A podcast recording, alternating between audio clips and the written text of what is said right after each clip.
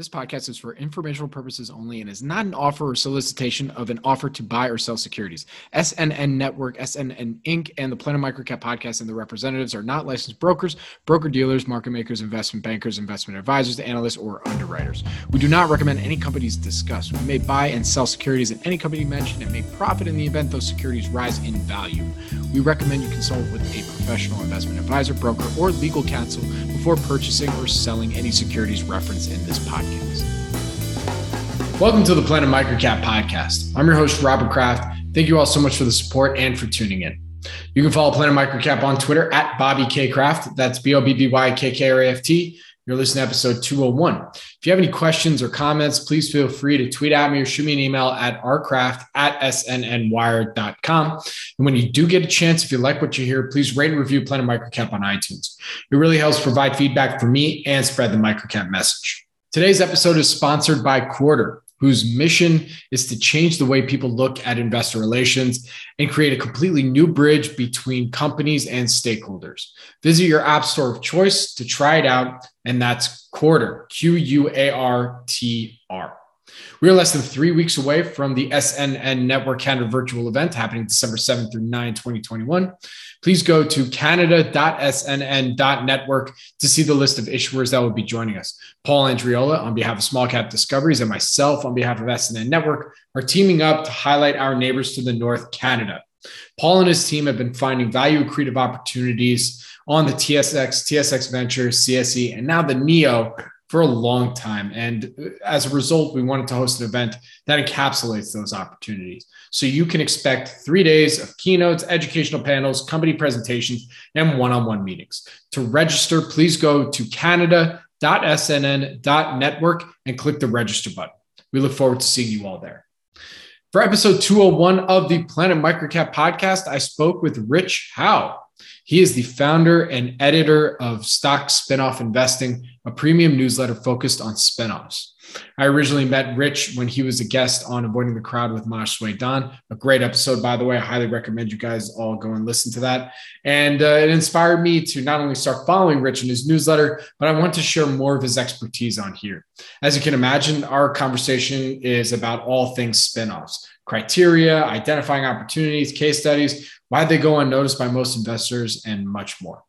Thank you again for tuning in to episode two oh one of the Planet Microcap Podcast. And please enjoy my conversation with Rich Howe.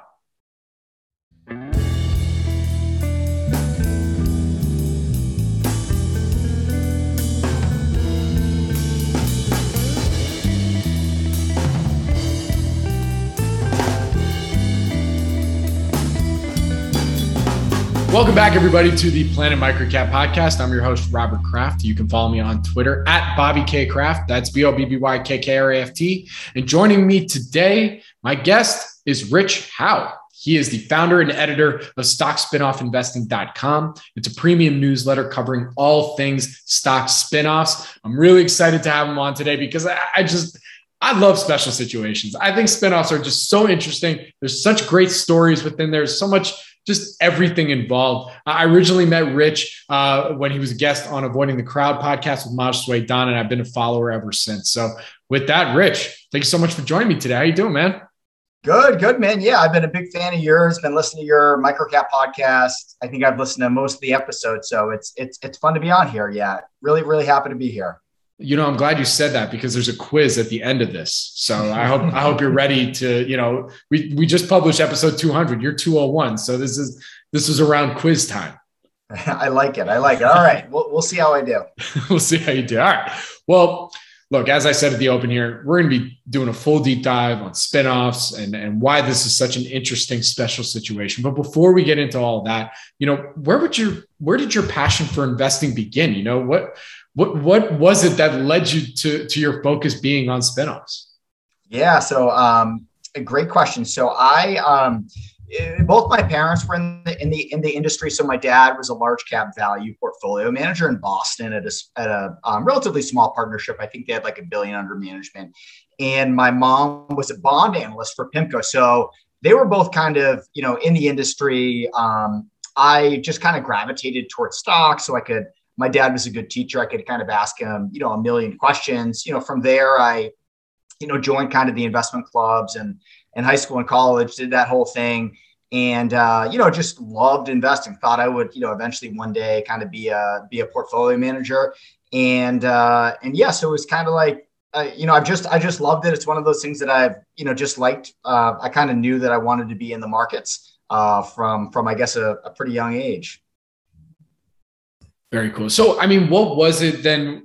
Catch me up. All right. So you've always been in the markets. You're, you're parents were in it. So you clearly at the at the dinner table, we're talking a lot about stocks and investing. So, I mean, how did you get to spinoffs? Like what, what was, what oh, was totally. That experience? Yeah. You, you asked that question and I just completely ignored it. So um, yeah, good question. My mom's bonds, my dad's value stocks. How do, how do I get to spinoffs? So I started um, my career at Eaton Vance, which is a large cap uh, equity management firm, you know, mainly picking large cap stocks. So great place to start my career and learned a ton. Um, like many, I read, um, you know, You Can Be a Stock Market Genius, one of, I think, Joel Greenblatt's first book. And like many, it just kind of like hit me like a light bulb. I, the chapter on spinoffs, I think, is like sixty or seventy pages. And it just, it just made so much sense. Um, and I'm sure we'll dive into it, but you know, historically, they'd outperformed. So that was kind of interesting. Um, there's a lot of non-economic reasons why, um, you know, there's a lot of indiscriminate selling, you know, typically when a spinoff uh, first starts trading. And so it just seemed fascinating to me. I obviously wasn't the first, the first or the only person to read that book, but that's, that's when I got kind of really interested in, in, you know, diving deep into spinoffs. And that's when I started kind of First, um, investing in, you know, trying to, you know, make money investing in spinoffs. That was probably around, I started working in two thousand six, probably around two thousand seven or two thousand eight. Very good. So, so, okay. So catch us up because we're going to get into all the definitions and where to look yeah. and all that stuff very soon. But then, so catch us up from that two thousand six, two thousand seven range to today, you know, what, what, what did you do in your career? And then what led to then ultimately you starting the newsletter, Stock Spinoff Investing? Yeah. So um, I started my career um, at Eaton Vance, the large cap um, equity research shop. I think Morgan Stanley recently acquired them, but, um, you know, did the C F A program, stayed there for about seven years.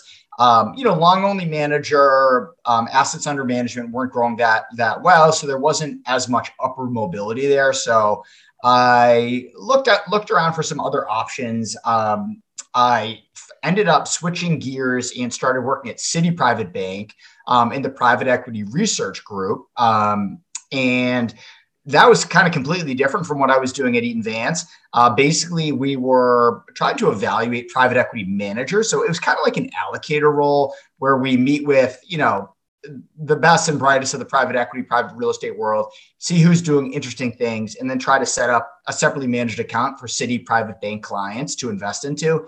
So I was there for five years, awesome experience, learned a ton, learned the private equity business.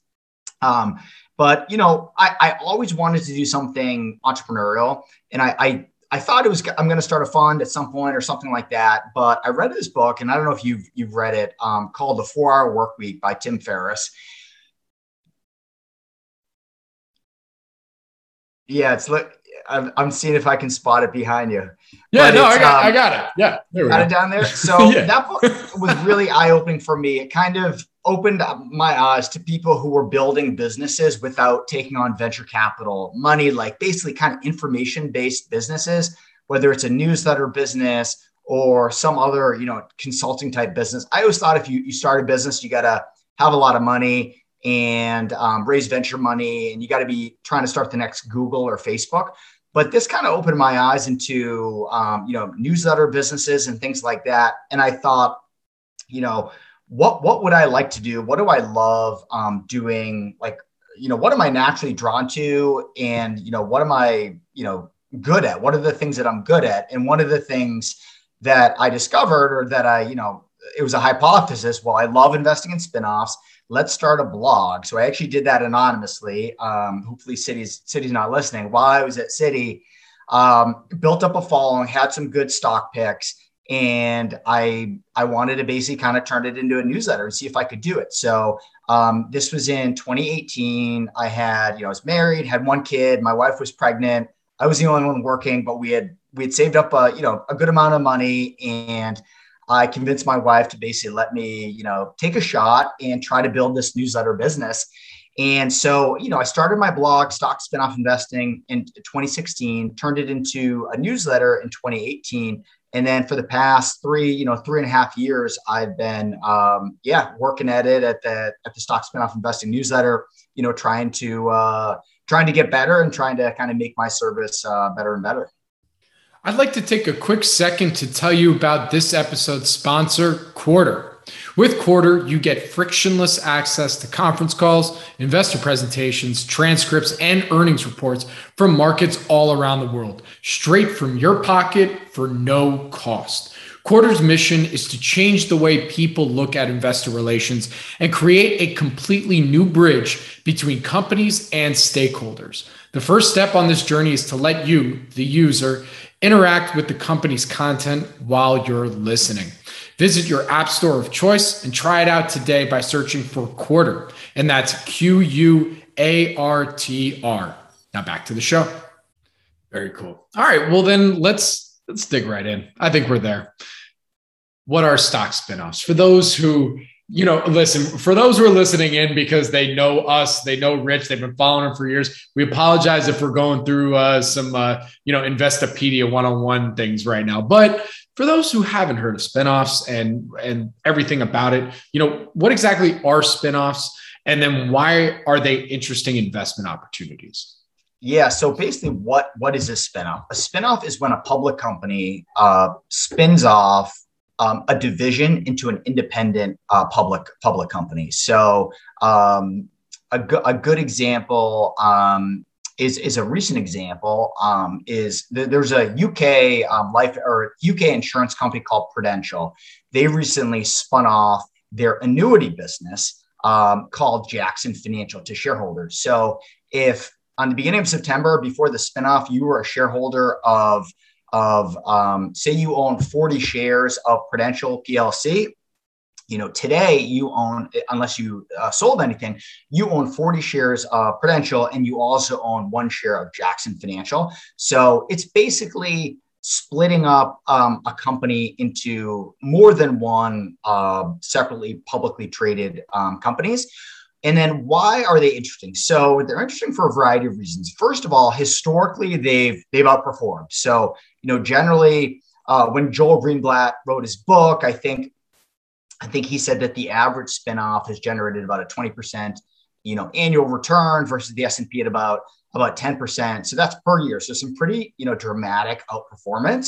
Um, you know, I, like I said before, I was the only one that read the book. So there's been more and more interest in spinoffs. And I think, you know, it's a little cyclical. A lot of people are interested in spinoffs. And so the returns might go down a little bit. But um, my experience is that they're still outperforming to this day. So why are they interesting? Number one, because they tend to outperform. Um, number two, they're interesting because um, there's often indiscriminate selling. So uh, basically, when you're buying a stock, Um, you're going to be confident that basically somebody is on the other side of the transaction and they're selling their share to you. And they believe that, you know, you're, it's a good idea to sell the stock to whoever, whoever's buying it. They don't know you're buying it, but they, they clearly think it's a good idea to, to sell the, the stock to you. In spinoffs, oftentimes people will sell spinoffs for no reason whatsoever. Uh, just to give you an example, to go back to um, Jackson Financial, and I'm actually a shareholder of that. I wanted to disclose that. But um, but if you're a Prudential shareholder um, and you own forty shares of or uh, you know forty shares of of Prudential, and then all of a sudden, you know, the next day you look in your account and you have one little share of a company called Jackson Financial that's apparently an annuity company. And it's a tiny odd lot position for you, and you know nothing about it. You either it's not going to make a difference. Uh, one share in your portfolio, you're either going to have to do some work and make it a real position, or just sell it because it's like, oh, I got plenty of stuff to do. I don't really want to spend time on this. And so more often than not, people will just sell the spinoffs, especially the small ones. And so there will be waves of indiscriminate selling pressure. Oftentimes, index funds will own the parent company and they can't own the, the spinoff because uh, the spinoff isn't in the index. Oftentimes, portfolio managers are focused on large cap stocks. If a large cap stock spins off a small cap stock, their mandate prevents them from owning uh, the, the spinoff. So if you do your work ahead of time, um, and you can, because these documents that are called Form tens are filed, which basically uh, show the pro forma financial results for the spinoff. It's kind of like an S one if, if you were to think of an I P O. Um, you can do the math, figure out who the comps are, you know, do your valuation analysis and figure out what a fair price is. And then, you know, if the stock comes out, it gets sold indiscriminately and it's selling at a fifty percent discount to your, you know, fair value, then that might be pretty interesting. So that's kind of why I find them so interesting. Very good. All right. So we're going to take another step back, because I think some people might be asking themselves, you know, including myself sometimes when I see a spinoff happening, is why is, would a company want to spin off something within their own business? Like what, why, what, what, where's the incentive there? Yeah. So essentially, um, basically it's all around simplicity. So Wall Street, and it's, it's one of the reasons why microcaps are so fun, I think, as is that they're really easy to val- or they're really easy to analyze, because it's usually just one business line and you know exactly what they do. You can find comps that are directly comparable to, you know, ho- hopefully um, their business. And so it's really easy to va- evaluate and really easy to analyze. When you have a conglomerate, um, oftentimes there will be a conglomerate discount just because, you know, you, this business is worth this, this business is worth this, but you're not really going to pay full value. And so oftentimes there will be um, what's called a conglomerate discount, um, because it's just, it's just hard to um, really know too many details about all the different businesses under the hood of some of these, some of these large, large, um, large uh, conglomerates. And in general, just Wall Street uh, prefers simplicity. It's just easier to analyze, easier to value. And so um, generally the, the case is that if you do spin off um, these different businesses, um, it will increase your value, because each individual business would be valued higher than if they were just jammed together. And then other times that spinoffs um, take place, I'll give you another example. Um, uh, Anglo American, um, it was a big, you know, a big uh, mining and, and metals company, and it spun off a company called Thungala Resources, which was focused just on coal. And the reason it, it spun off that is because from an E S G perspective, coal obviously is not very attractive. And it was such a small part of their business that it's much easier to just spin that off and not have to worry about it, not ha- have to worry about the E S G headlines, then have to have that um, in, in your business line. So um, there's a lot of reasons why companies could create um, or move forward with a spinoff. But the, the the biggest, the most compelling one is, is just to create uh, certainty and clarification over, you know, what each individual company does. There you go. Yeah, because so often, sometimes, especially as these companies get bigger and bigger, there's more and more lines of business. Maybe there were some pocket acquisitions that ended up going, getting a lot bigger than they thought, you know, and those were private businesses, and now they can spin them out, you know, because you you brought up an interesting point there too, when it comes to, especially when you're looking at the mining industry and some of these other tech, these tech conglomerates too, is that there's sometimes a lot of narrative plays here, right? You know, especially yep. in, in tech and, and well, in other things as well, you know, so one hundred percent that can, that can, ha- that can have a lot of, that can have a lot of, uh, I guess, play, so to speak. Or- no, totally. Totally. I completely agree. Um, I mean, just to give you another example that I just thought of. Um, so there's a company called Vector Group, which is a, a small cap company. I think it's under a billion. Um, But I need to uh, do more work on it. It's already moved up a bunch, but they announced that they're doing a spinoff um, because they have basically a, a real estate brokerage business, Douglas Elliman. And then their other business is a tobacco, um, their tobacco manufacturing company.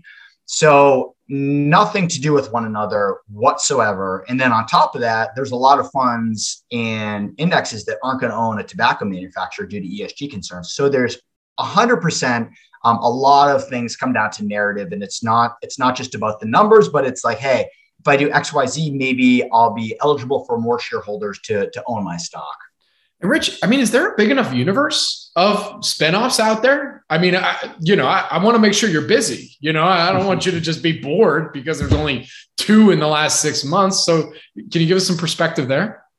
Yeah, of course. Yeah. So there's about, you know, I call it, you know, twenty, uh, roughly in the U S, there are about twenty new spinoffs per year. Um, so that definitely keeps me busy. Just in the last, um, in the last week, there were four new spinoff announcements, but also there's a lot of spinoff announcements that haven't taken place. And so you do your work ahead of time. Sometimes it makes sense to buy the stock ahead of the breakup. Um, there's just a, like a lot of different ways that you can, that you can play these um, situations. Um, for instance, you can wait for the spinoff to take place and try to buy a stock that's been indiscriminately sold that you think's worth a lot more. You can buy a spin, you can buy the parent company right ahead of the spinoff event and um, basically, uh, you know, hopefully uh, benefit from that, that valuation unlock. Like um, GlaxoSmithKline is a good example of that, where they announced the spinoff like three years ago of their consumer division. And so it's like, you know, I, I look at that, add to my watch list, but it's like, there's nothing to do until the spinoff approaches, but, but we're getting close to it. And it looks like that event is actually going to unlock some value. And so, um, so there's a lot to do. And then also, um, you know, I'm trying to recommend stocks that I think are super compelling. So it doesn't have to be a spinoff. So it'll be really any special situation. Um, one area of the market that I've focused on recently is like companies that are selling uh, divisions and then paying out special dividends. I've just found that uh, the market, for whatever reason, even though it's publicly disclosed, like doesn't fully appreciate the special dividends that have already been hinted at, but haven't been formally announced. I don't know what it is. I don't know if, you know, once the dividend becomes spe- um, uh, officially declared, the algo algorithms come in and bid up the stock. But there's a lot of like different kind of interesting things going on in the world. And then, as you know, I also look at microcaps too. So there's, yeah, there's definitely plenty to keep me busy. That's for sure. But so, okay. So now we're going to start to get into like the identification of finding these spinoffs. Obviously it's easy. It's, I don't want to say it's relatively easy to find them when, when it's finally been announced, but let's go on the more nuanced uh, art of spinoff investing. And that's trying to identify potential ones that may come up. What are some of the things that you look for when you're evaluating maybe companies that might sell off a division or, or might spin off that division or something like that? Yeah, totally. So um, one thing that I do, and this is totally basic, anybody can do it, but um, basically I, I use Google Alerts. So I, I have a bunch of Google Alerts that, you know, if you reach out to me, I can I can share with you, but it's it's nothing crazy. It's like spinoff, spinoff business, um, you know, special dividend, because oftentimes uh, spinoffs are are categorized as as as you know shareholder dividends or special dividends. Um, You know, so so oftentimes you can get kind of get a hint. For instance, the word spinoff will be flagged in a transcript, but the spinoff transaction actually won't won't be announced yet. And so, you know, that's a case where you can kind of um, you know get a little bit of kind of inside information, or kind of maybe appreciate the information a little bit uh, before the transaction is is officially announced. But honestly, Bobby, um, you don't need to um, predict. You don't need to predict them. There's so much opportunity um, just following the ones that have been announced, because uh, like, I'll give you an example. So um, uh, I A C, you know, I A C is a very FinTwit love stock, right? Like that is not a hidden stock whatsoever. Um, everybody knew that I A C was spinning off Match. This was in twenty twenty. Uh, It was it was announced. It was confirmed. Uh, it was confirmed many times. The the the uh, distribution ratio had been set, and yet you could buy I A C. Um, and if you backed out uh, I A C's stake in Match, which you were going to receive, and its stake in Angie, the stub value, which at the time included Vimeo, Dotdash, and a bunch of other assets, was valued by the market at negative one and a half billion dollars. So it, it shouldn't have. You wouldn't think it would happen in an efficient market. But, um, you know, if you just pay attention to the spinoff transactions that have been announced, there's a ton, there's a ton to do. And then we haven't even talked about international names, which I haven't, um, I'm not as close to, um, but there's also a lot of spinoff transactions internationally, which are arguably more interesting because they're, you know, most people in the U S are, are a little bit more familiar. They're a little bit easier to track from a spinoff perspective. Got it. So then when you do, when, when these spinoffs are, are announced and you've identified them and there's a lot of work to do, you know, what's some of the criteria that you look for in a quality spinoff? Yeah. So, um, yeah, so I've, you know, my dad was a value investor. So I, I kind of, I, um, I personally invested in Blockbuster back in the day. So like, I, you know, I had to get rid of the value, the value bug. And I think, you know, one thing that I've definitely appreciated is that generally it's not a good idea to invest in a company that's in secular decline. I mean, that might seem totally obvious to everybody, but even if it's trading at a ridiculous cheap price, it's just generally, generally it doesn't, it doesn't work out. It doesn't work out that well, especially if the company has a lot of debt. And so, um, you know, what I try to do before a spinoff is announced is I try to, if I think, you know, there's going to be some indiscriminate selling pressure, I'll try to do some work. I'll read through the Form ten. I'll try to understand um, the quality of the business, whether revenue's uh, growing or de- declining, you know, the margin profile of the business, how capital intensive it is, kind of basic questions, how competitive the industry is, um, what are the pure play comps, like what would this, you know, if this were out for a couple of years um, or were I P O'd, you know, what, what, how would it be valued?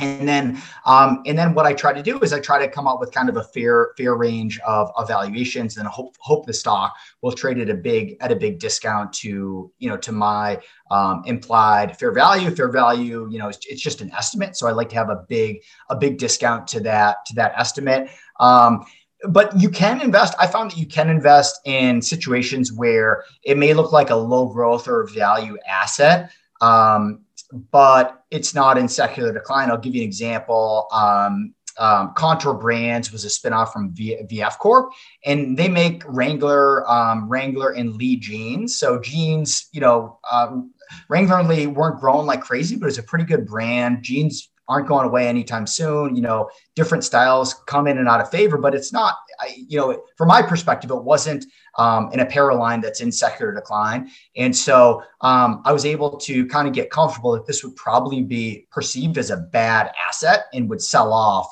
And so, you know, I was able to buy that one, you know, cheap and ultimately, you know, sell it at a good profit. The other thing that I really look for is um, potential dividend initiation. So I know our friend Maj has coined the phrase info arbitrage. And I think this is kind of a perfect example where it's, it's public, you can look it up, but nobody does it. And basically in these Form tens, they will state oftentimes whether or not they have a dividend policy. And sometimes they'll even tell you how much they're going to pay out. And so in the case of Contour Brands, um, basically, you know, they hadn't declared the dividend because they had to, it had to get spun off. And then they had, the board had to officially, uh, you know, approve the dividend, but they said, hey, we're going to pay out, um, I forget what it was, you know, two hundred fifty or two hundred eighty-five million as, as a dividend. And you could run the math and it worked out to like an eight percent yield. And then you look, you could look at the other apparel companies. And I think Hanes brand maybe had a dividend yield, but all the other dividend yields were nowhere close to eight percent. I mean, eight percent was like a tobacco company yield. And so um, the nice thing about a dividend, I mean, it's pretty inefficient from a tax perspective, but the good thing is it forces the stock to re-rate really quickly. And then another example of this is Jackson Financial, which is, you know, a name that I own um, again. But one thing that I was excited about was it looked incredibly cheap. It's in the annuity business. So annuities are not at all sexy, but they've been around for two hundred fifty years. People like annuities. I ne- don't necessarily like annuities, but um, but people actually like annuities. And I think they're going to be around for another one hundred or two hundred years. And so the business is not in secular decline. It looked, you know, optically very cheap.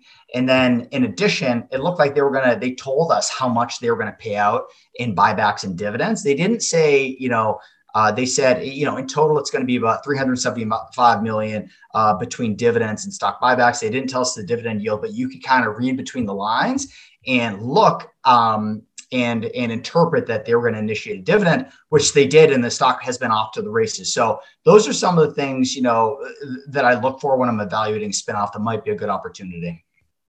So you you said I, like one thing in terms of like what not to look for, but I mean, are there any red flags when you're evaluating uh, some of these spinoffs uh, other than just secular decline? Like what else is there, you know, unscrupulous management? Come on, there, there must be some fun, hairy things that you find. Yeah, totally. So um, let's see. Um, so I'd say, I mean, this is, these are all obvious, but like, you know, high debt is, especially if the business is in secular decline, that That's that's tough. That can be really tough. Um, another thing is just high rate of interest. So if the company is paying like ten or eleven percent interest, and there are spinoffs that are paying that high interest, it just is insane to me. And um, it's been like one hundred percent success rate that whenever I've had, you know, a company with that high rate of interest, the stock has performed incredibly poorly, because it just goes to show you you know, how the creditors view the quality of the business. So that's that's one thing. Um, and then conversely, if you have a business that, that is perceived to be a, a bad asset, but it's it has debt in the market trading like two percent or three percent, then that's kind of um, reassuring, because it, it just reinforces that maybe this isn't as bad an asset as as equity holders think, because, you know, bond bond guys and, and gals tend to be more concerned about the downside. So that's something that I that I definitely uh, look for. Um, in terms of other, let's see, other red flags, um, you know, it, it's good for management to own a bunch of stock. Um, but if it's a large cap company, odds are they're not gonna they're not gonna own a lot of stock. Um, it, So, so that, you know, that's one thing that I, that I do look for in terms of, in terms of alignment. Um, I would say, um, yeah, I, I guess the other red flag that I've learned the hard way is just basically taking management's uh, word for it. So oftentimes I'm not a sector specialist. So like I'm coming into a new industry and, um, you know, I'm relying largely on, on guidance from management, and um, it's important to just sense check whether that actually makes sense, like with with prior trends. Um, like if management is expecting a sharp turnaround in the business, like if the business has been declining, you know, for the past three years, like how is it magically going to turn around? So I guess one other thing is is kind of taking, you know, using guidance, and that can be really helpful, but definitely not um, putting full faith in it, um, because, you know, that can definitely get you into trouble as well. Absolutely. You know, because I, I keep trying to think of like more myths, because we're going to, I'm going to ask you in a second about, you know, why it goes unnoticed. But like, do some people tend to think that, all right, companies spinning off that business or that division, is that, is that seen as like, okay, well, this might just be a failure because they couldn't sell it. Like, why don't they just spin it off then? You know, like, yeah, is that yeah. something that, that goes through people's minds? Totally. I mean, the other factor too, and this is a huge factor as to why companies uh, spin off these assets instead of sell them. Um, if they were to sell these divisions, oftentimes you have to pay a big tax bill, but most spinoffs are tax-free. And so me as a shareholder, I would much prefer to actually just receive the shares myself, as opposed to the enterprise, you know, having to pay thirty percent tax rate on the proceeds or something, especially if the, the you know, the basis on the business is incredibly low. Um, but yeah, I mean, you know, it's definitely, and, and sometimes I think I think the companies are trying to bad, you know, perceive bad assets or low growth assets or low valuation assets. Um, but at the same time, like usually there's there's a price, right? That that that makes it fairly compelling, especially if you have a catalyst that's going to force the the spinoff or the stock to re-rate. Um, but I'd say, you know, oftentimes, um, you know, they are they are trying to get rid of a a, a low quality perceived asset. I mean, you have other examples, like Vimeo is a spinoff from I A C recently, and that one has not performed well. It still has really good fundamentals. I think I A C is kind of like a value stock, um, you know, Twitter favorite stock. And um, so I think there's just like been a big turnover in the shareholder base um, in terms of Vimeo. And then growth definitely has decelerated too. But in that case, it was just a company that's a phenomenal company. And I A C's business model is to incubate these companies until they can stand on their own, and then and then spin them off. And that's what you want. Um, I D T, I know that's a company that, that, that you're familiar with. They've spun off like five companies um, that have all, you know, generally done pretty well. There's probably another couple in the pipeline for I D T. Um, but, you know, I'd say more oftentimes than not, uh, the parent company is trying to spin off a perceived a low quality asset. So you talked about a few case studies already, and and even some very well-known examples, but what would you say have been, are, are some of the most famous examples of not only just it was a well-known parent company and spun off a well-known subsidiary or something, uh, you know, give give us a give us some of the most famous examples that that are out there, one, maybe one or two. Yeah, of course. So, um So yeah, so so one, I mean, um, this is this this happened last year, and it's kind of an interesting case study. But United Technologies um, basically was it was a big conglomerate, right? They had the aerospace division, they had the elevator business, and they had the um, A C business, basically. So like a really well-run company, um, you know, good capital allocation, but those businesses, you know, they're all going to trade higher, you know, on their own than they were um, together. So, um, and and even though, you know, that was the case, there was still an opportunity to buy that thing ahead of the breakup and and makes make some really good money. Um, granted, the spinoff happened right as COVID was kind of at its worst, right when the market started to crash. So I think that definitely contributed as well. But, um, you know, RemainCo United, which ended up merging with Raytheon, is the remaining company. So a defense contractor plus aerospace. And then you have Carrier, which is um, really focused on kind of refrigeration and, and other stuff like that. And then um, you have Otis, which is just like one of the biggest uh, elevator companies in the world. And that spinoff has has worked out really well. Otis has done very well. Carrier has been has been a rocket ship, and then I think U T X has even uh, recovered with the aerospace recovery. All right, the, I don't want to dig in too much into your research or do uh, create some premium content that your subscribers will be like, "What? You did that for free?" with my next question, but I mean, from what you see out there right now, I mean, we're seeing stocks continuing to reach all-time highs. These huge, massive companies becoming bigger and bigger. I mean, are there any from these bigger, you know, FANG stocks or any of these other, you know, uh, one hundred billion dollars stocks that we could be seeing some spinoffs from, or, or, you know, I don't know. I'm just be curious. Yeah, if, no, if totally. I mean, I think so. Um, this, this is going to be heretical, but I think uh, like Berkshire Hathaway, I think at Berkshire Hathaway, um, like if when once, Buffett, you know, hopefully it never happens, but once he passes away, there's probably going to be some some discussion about whether or not to break up Berkshire Hathaway, and the stock would definitely trade at a premium. I mean, it would there would be a lot of value unlocked there. You know, I don't want to go there. I know people people don't want to talk about that, but but that's one that um, interestingly, how dare you? Well, yeah, exactly. How, it could be interesting.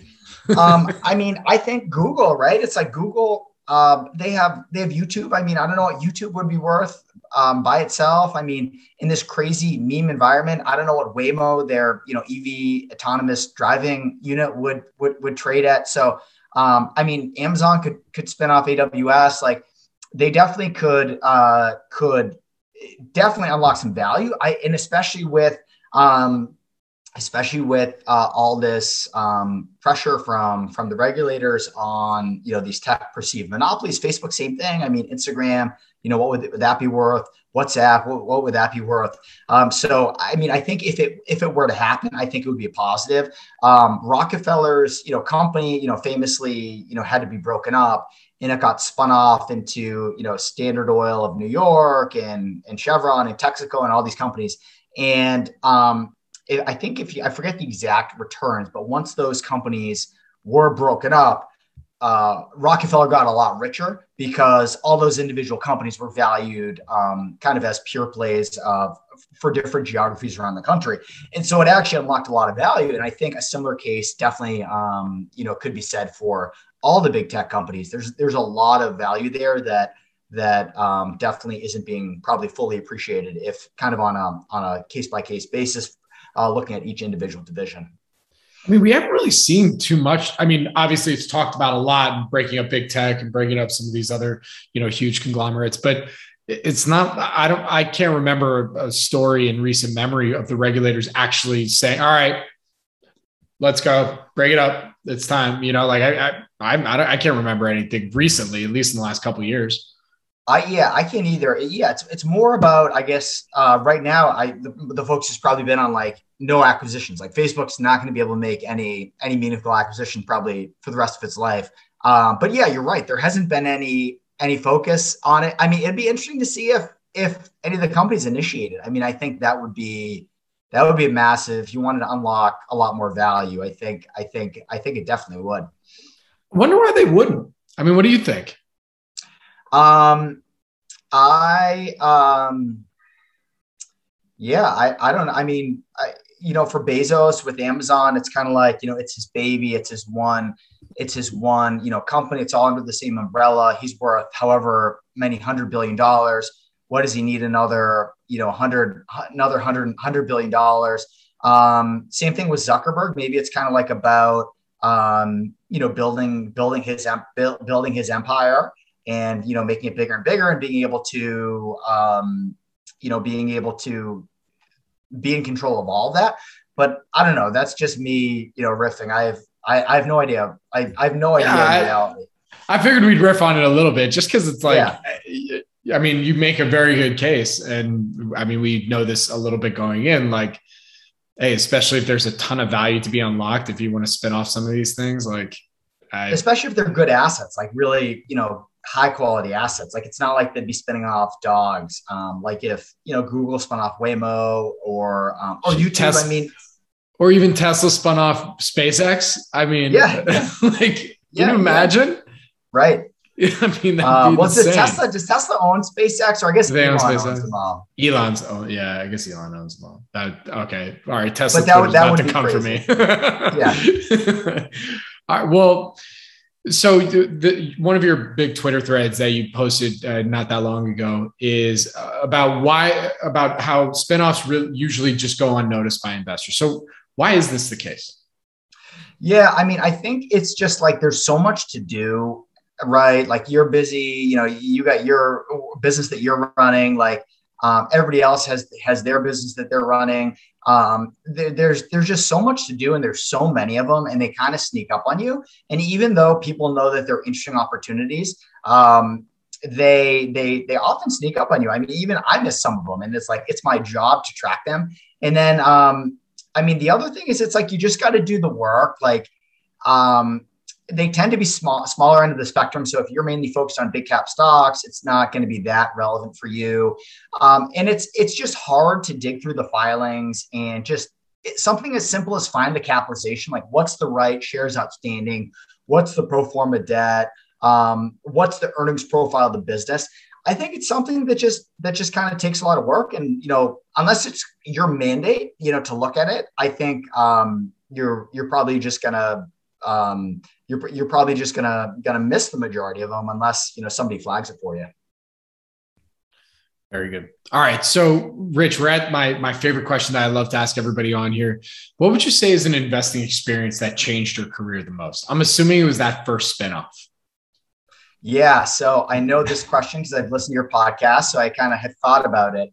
Um, You know, um, so it was, it's a name that I might've talked about with Maj, but it's um, a name called Liberated Syndication and they're a podcast hosting company. So you're probably familiar with them, but um, they basically, um, it was, and it was a microcap stock, but they basically were spun off from a company called Fab Universal, and Fab Universal had like a checkered past where the company basically went bankrupt uh, because of fraud. Like they acquired a Chinese company, the Chinese company uh, ended up turning up being a, being a fraud.